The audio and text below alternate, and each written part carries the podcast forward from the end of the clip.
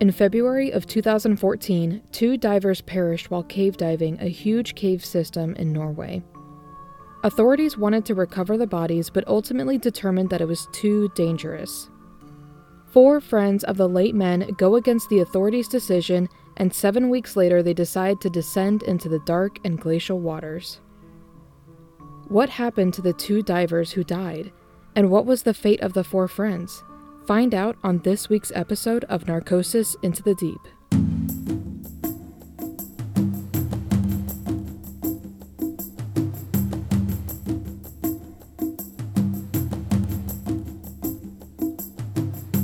Hi everyone, I'm your host Alex, and welcome back to Narcosis Into the Deep.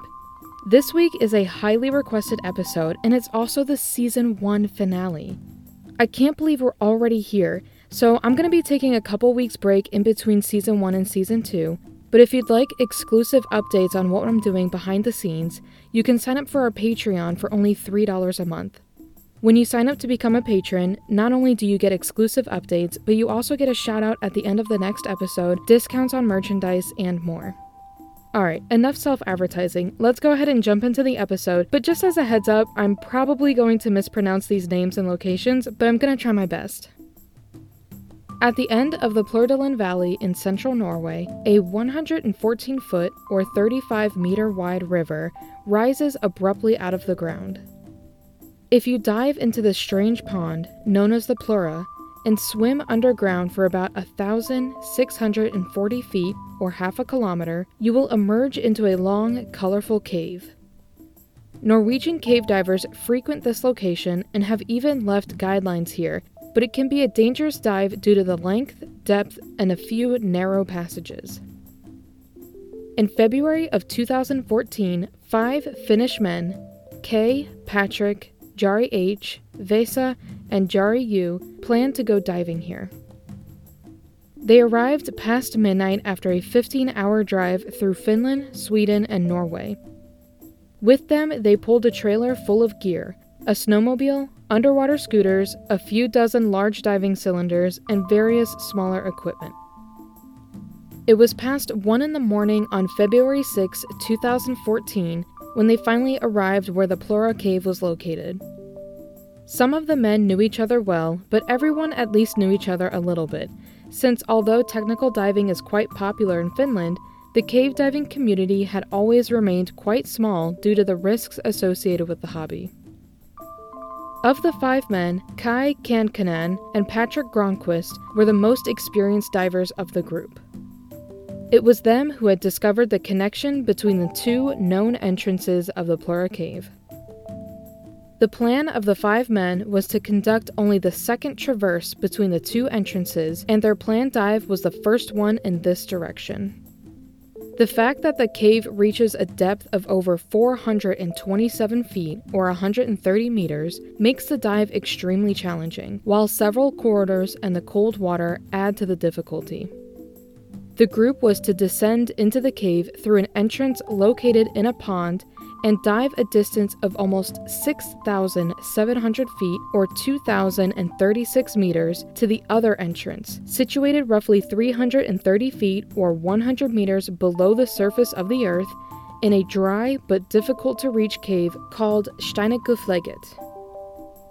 The dive ahead was so difficult that perhaps no more than a dozen Finnish cave divers would have dared to undertake it.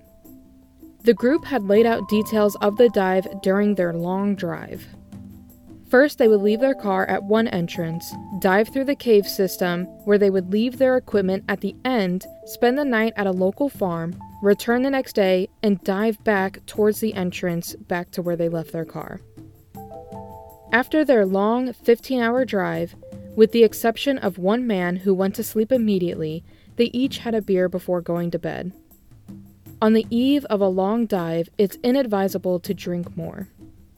The group had also agreed not to get up until 8 a.m., as it was important to rest well before a long dive. On the morning of February 6, it was about 27 degrees Fahrenheit, or negative 3 degrees Celsius. The sun did not break above the fells until 9 in the morning, and there would be no more than 7 hours of daylight, but the day would be bright. Two men from the group went to leave equipment at the finish point so that all five men could change into dry clothes before returning back to the farm, and the other two were left with the task of cutting a hole in the ice with a chainsaw. The ice was dozens of centimeters thick, and the guide bar of the chainsaw was barely long enough to penetrate it. As water sprinkled over the ice, the thin layer of snow covering it melted, revealing a spectacular sight. It was possible to view the rocky bottom of the pond through the crystal clear water. The rocks were well defined as if seen through a gigantic magnifying glass. Footage shot by Patrick show how he and Jari H prepared for the dive. They assembled their gear routinely, as if they were about to go fishing. They only exchanged a couple of words while helping each other with their gear. Patrick then pointed his camcorder at Jari H, who was sitting on a snowy bank of the pond in full preparedness. What do you think? Patrick asks. Should we go or should we wait? Jari H responds by gesturing down with his right hand. I agree, Patrick says. It's beautiful. The river flows quietly between the fells. The sun is shining, only light clouds cover the sky, and the camcorder continues to roll. Patrick points his camera at the hole of the ice. Damn, how clear it is, he says. The water was indeed remarkably clear, and as Jari H dived under the ice, Patrick stood by the hole holding his camcorder. The thick ice glimmered like a turquoise crystal.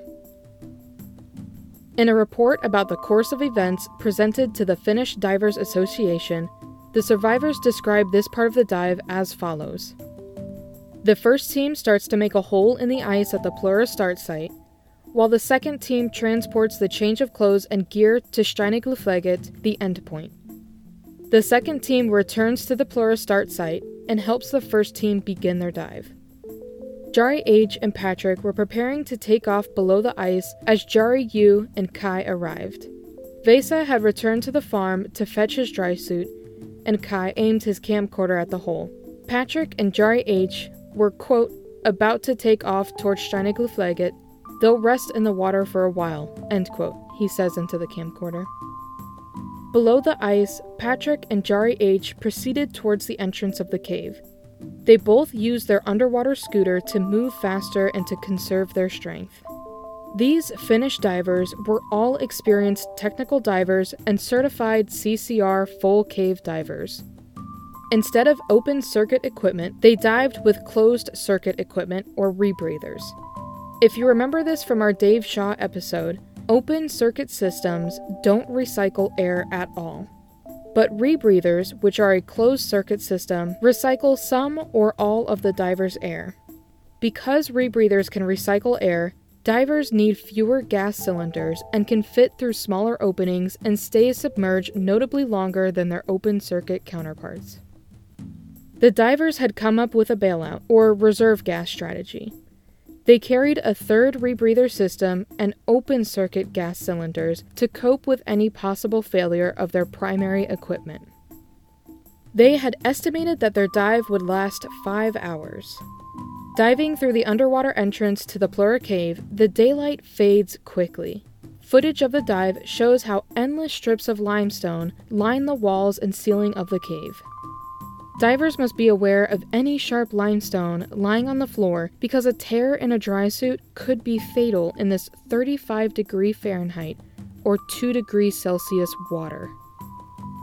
The cave descends gradually to a depth of 112 feet or 34 meters over the first 1,640 feet or 500 meters before ascending briefly to an 820 foot or 250 meter long barren chamber filled only partly with water. After this air chamber, the cave begins to descend steeply, first reaching a depth of about 200 feet or 60 meters, then 328 feet or 100 meters, and then finally 427 feet or 130 meters. I know this is a lot of different numbers and it's kind of hard to visualize in an audio podcast, so make sure you head over to our Instagram page at NarcosisPod, where I'm going to be sharing a couple different maps of the cave as well as some other relevant photos and videos.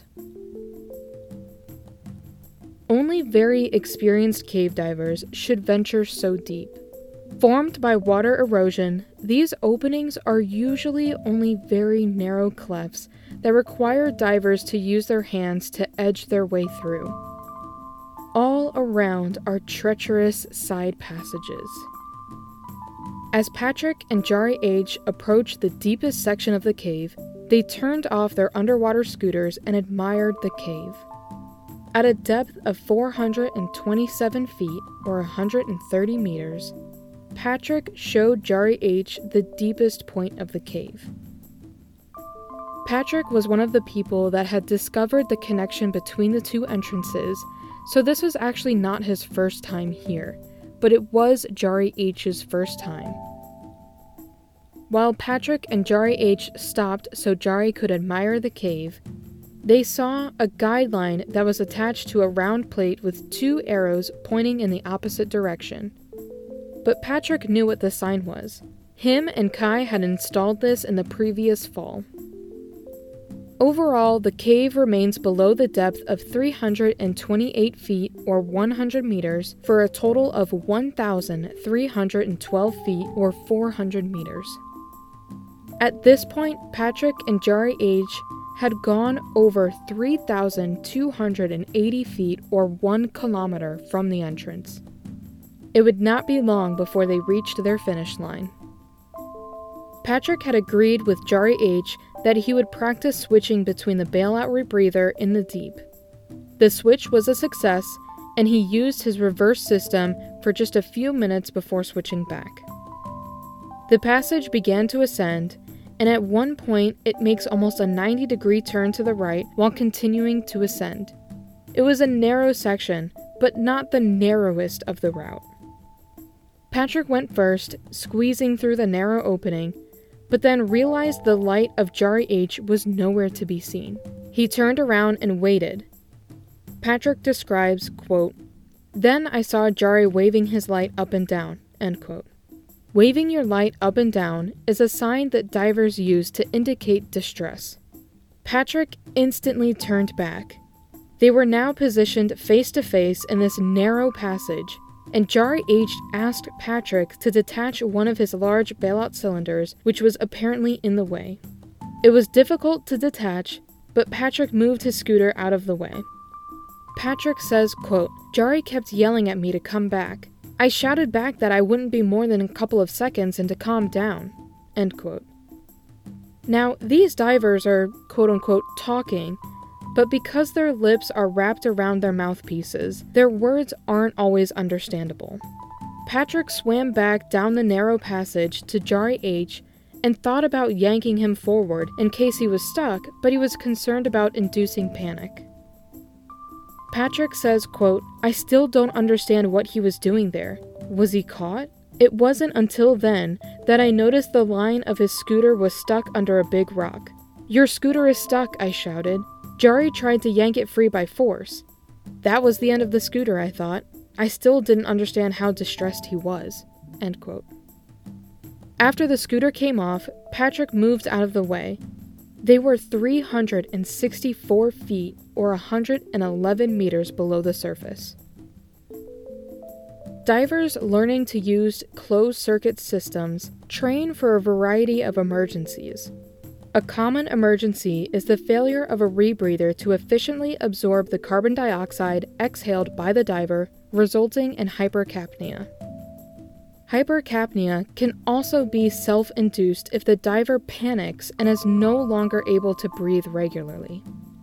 In the deep, at a pressure far exceeding that on the surface, any excess physical stress may similarly cause the diver to breathe irregularly. Jari was calling for Patrick in the Plura cave, and Patrick says, quote, he shouted, Give me the OC, the open circuit bailout gas. I knew then that the situation was serious. I handed him the mouthpiece from my cylinder.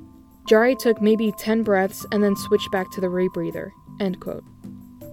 This procedure was repeated two or three times, and after noticing that Jari had nothing in his mouth, Patrick placed a diving regulator over his mouth and pressed the purge button.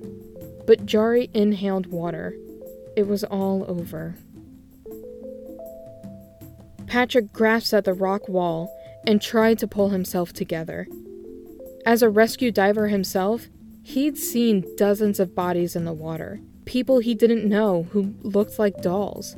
He had seen dying patients in an ambulance, men and women he didn't know. But Jari was his friend. He clung onto the rock, realizing that he was breathing too fast. He had to calm himself down. Patrick looked at his dive computer, which measures the depth and time of a dive to determine the number and duration of decompression stops required for a safe ascent. Too direct of an ascent increases the risk of developing potentially fatal decompression sickness. The dive computer indicated that Patrick had to remain in the 2 degrees Celsius water for over 400 minutes before ascending safely to the surface. Seven hours. He stared at the screen in disbelief. Moments before the accident, the reading had been 120 minutes. How long had he stayed there? 15 minutes? 20 minutes? He could no longer swim back to tell the others what happened. The way was blocked. Patrick was already in danger. A dive that was supposed to last five hours would now take eight or nine hours. Even a minor equipment failure would probably cost him his life. He had a bailout system, but Jari had the oxygen cylinder. He had also offered some of his bailout gas to Jari. Patrick was horrified. He began swimming toward their planned exit. During his long ascent back to the surface, Patrick thought about the others, about what would happen when Kai, Vesa, and Jari U discovered the body of Jari H. Patrick was afraid that they would all die since Jari's body was blocking the path. He thought that he would have to drive Jari's van back to Finland alone. He thought about after he returned, he would have to visit the homes of his four friends, going from one house in mourning to another. As these horrible events were occurring, Kai, Vesa, and Jari U were heading to begin their dive. One by one, they lowered themselves under the ice and began their underground journey. It was a little past 2 in the afternoon, and the group had agreed that the second team would depart two hours after the first team in order to ensure that the sediment possibly stirred up by Patrick and Jari H had enough time to settle. Vesa entered the water first, followed by Jari U and Kai in the rear. Vesa had insisted on bringing five large cylinders for different depths as a precautionary measure, despite warnings of Patrick and Kai that he might have to remove some of his equipment to fit through the narrow passages. Kai agreed to carry one of the additional cylinders to allow Vesa to move more freely.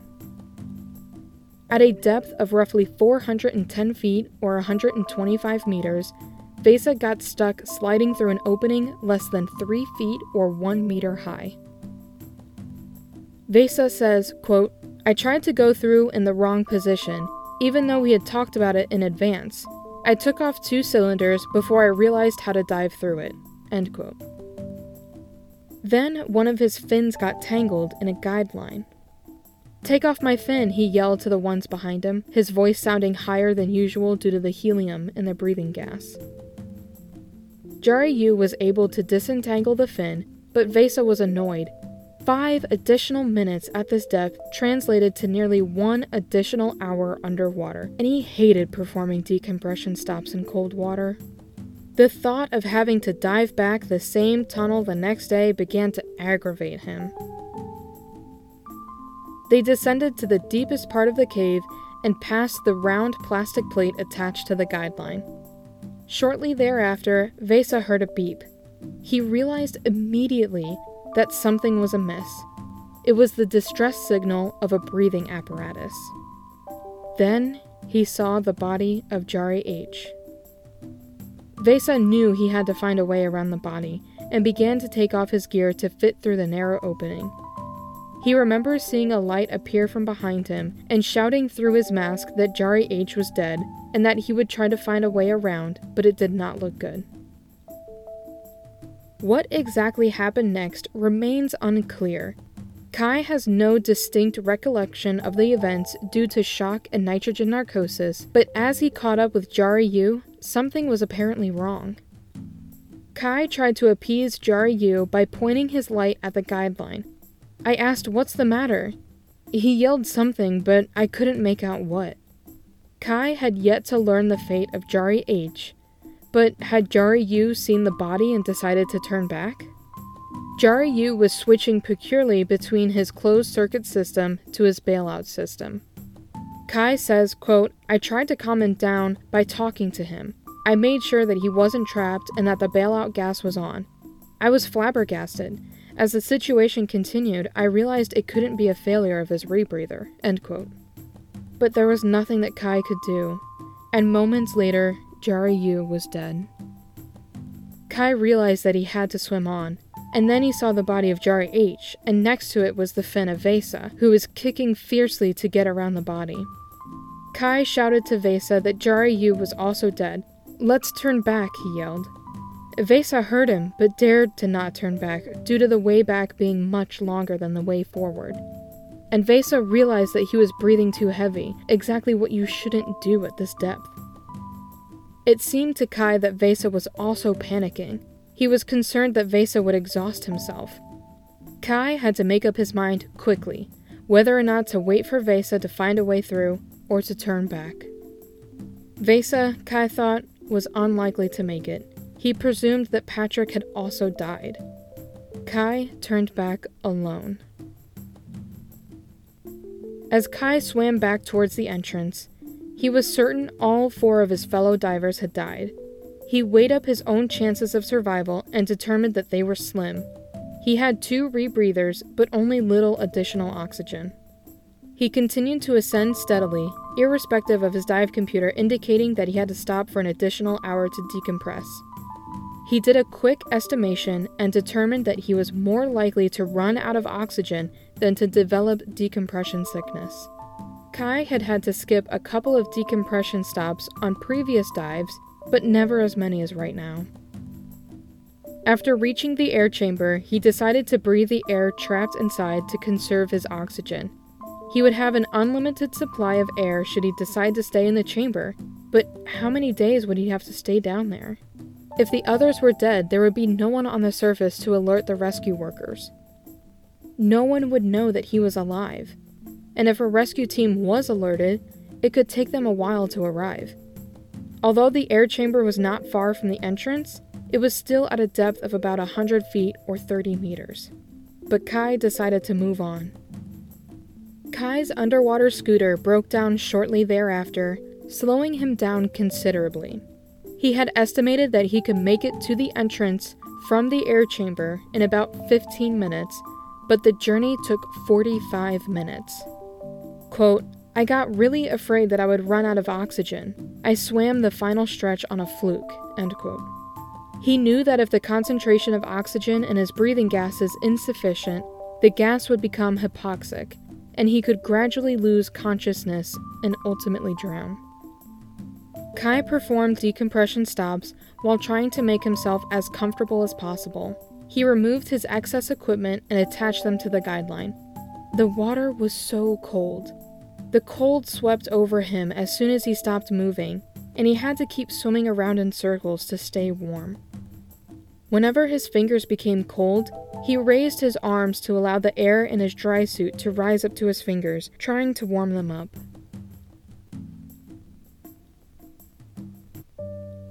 Are you searching for a new true crime podcast to listen to? Then search no further than Military True Crime Addict. David Kokesh walks you through a plethora of actual military true crime stories that have never been reported on by news outlets or media.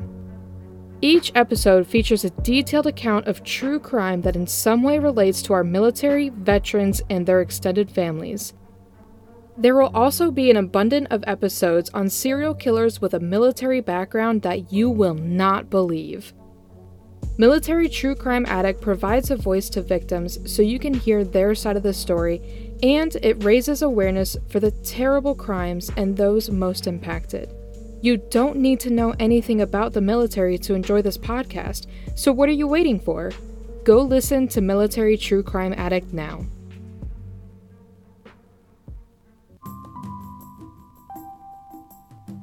Back on the other side of the cave, Patrick could not ascend to the surface for several hours. What does one who believes his friends are dead do while waiting for several hours in 2 degrees Celsius water? Patrick thought about his family and drinking sprees with friends. He held onto the rocks on the walls as it was difficult to stay still in the dark water. He could use the remaining battery power of his underwater scooter to either light his way or as a thermal vest, but he could not do both simultaneously. It would either be cold or dark. Every now and then, he swam around in circles. Quote, I was so bloody scared none of them had made it out alive. End quote. He had performed long decompression stops before, but never before in such cold water. And unbeknownst to him, Vesa was making his own decompression stops not far behind him. Vesa stayed close to the guideline, occasionally lying still on the floor of the cave, waiting. When he was cold, he placed his hands against the wall and kicked. He had soon been under the water longer than ever before, for over six hours. During this time, he was constantly plagued by guilt for having been unable to help his friend, Jari U. He tried to guess what had happened and wondered whether Patrick had also died. Hours passed. He opened the valve of his last oxygen container, and it was difficult to make out the pointer on the oxygen gauge. He was not sure how much oxygen he had left. He tried to think of something else, his spouse and three children were waiting for him back home. Patrick, Vesa, and Kai had recently only now ascended from a depth of 427 feet or 130 meters. Kai both on his way in and out. Their stay at such depths had far exceeded what they had prepared for. They were exhausted and running out of oxygen and rebreather filters. They were no longer able to perform the necessary decompression stops. Patrick says, quote, I thought if I could make it to six meters, I'm in the clear, end quote. Then Patrick saw a light beneath him. He dove back down and saw that it was Vesa, and Vesa told Patrick that the others had turned back. Quote, It gave me strength, and I managed to make the stops nearly until the end, end quote. Patrick rose to the surface a little past 9 p.m., half an hour before it was safe. Instead of their planned five hours, his dive had lasted eight and a half. He sat down and waited for Vesa and rummaged through the rucksack his friend had left for something to drink. He had a vacuum sealed sausage in the pocket of his dry suit, as he always had because these long dives work up his appetite. 20 feet or 6 meters below the surface, Vesa saw the light from Patrick's headlamp as he sat on the surface waiting for him. At a depth of 10 feet or 3 meters, Vesa's arms began to ache, and he presumed that this was a sign of decompression sickness. Patrick had waited for Vesa for an hour when he finally ascended to the surface, nearly 90 minutes before it was safe. After emerging from the water, Vesa's right knee began to ache, another sign of decompression sickness.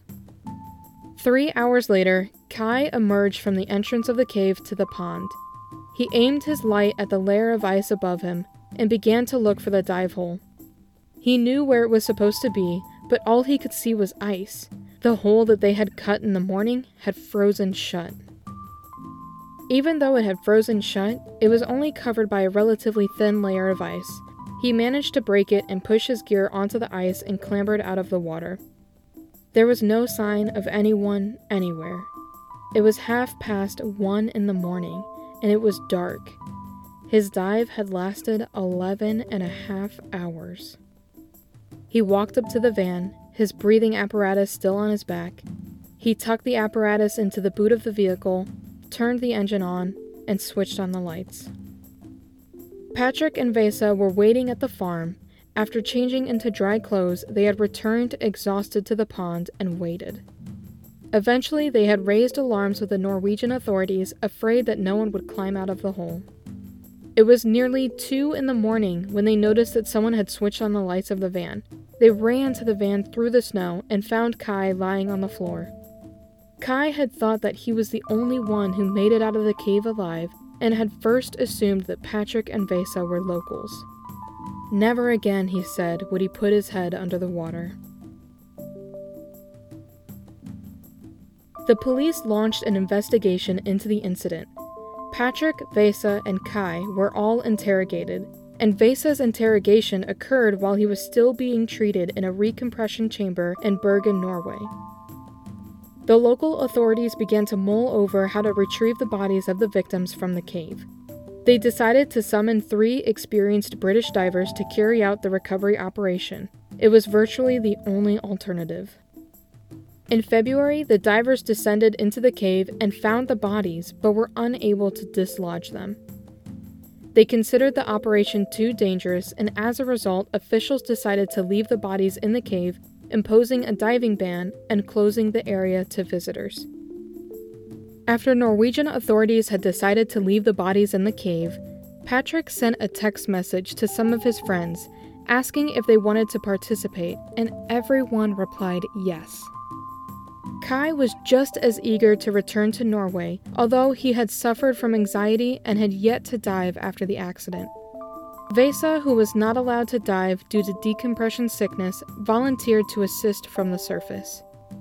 Although he had been treated in a recompression chamber, he was still experiencing symptoms of decompression sickness and still retained difficulties walking and problems with his reflexes. The major recovery operation had been kept a secret from authorities. Meanwhile, the preparations had been thorough. Divers would enter the cave from both entrances and leave 26 bailout cylinders inside the cave. An underwater habitat would be established roughly 3,280 feet or 1 kilometer from the pond to allow divers to rest while performing their decompression stops if necessary. It's well known that some of the world's most challenging peaks are dotted with the remains of mountaineers whose bodies could not be returned safely. But the divers say that leaving bodies in the Norwegian cave would have been like leaving victims of a car crash by the side of the road.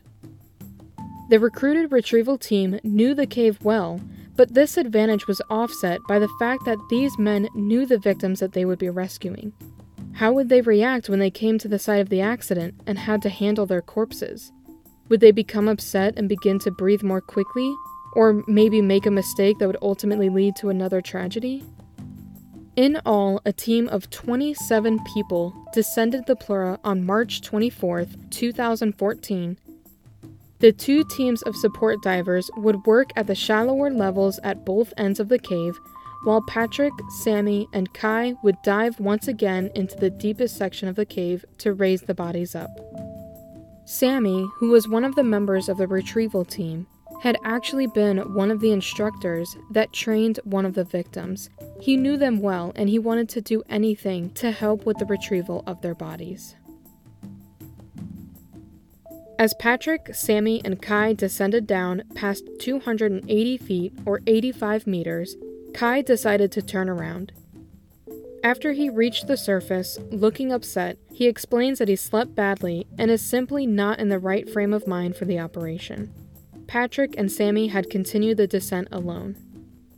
The dive team recorded this underwater dive, and in the gripping footage, the diver's light catches the jagged edges of the cave walls. You can hear the clanking of their gas cylinders and the intermittent whirring of the underwater scooters. The men's breathing and the bubbles released from their equipment and the occasional muffled command complete the soundtrack. In the footage, they pass the floating body of Jari U, then, just 65 feet or 20 meters ahead, they encounter Jari H's body. Jari H was exactly where Patrick had left him seven weeks earlier. Cutting his equipment away, they managed to release the body and negotiate it through the narrow part of the cave. Then, Patrick steers a dive scooter towards the surface, towing the body, while Sammy follows to help maneuver it.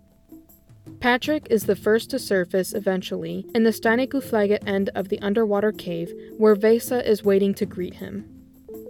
Patrick says, quote, I've been thinking about this every single night since I've walked out of here. Last time, I didn't know whether to come back or stay down there. If we had done a practice run then, things would have been different. It was totally our own fault. End quote.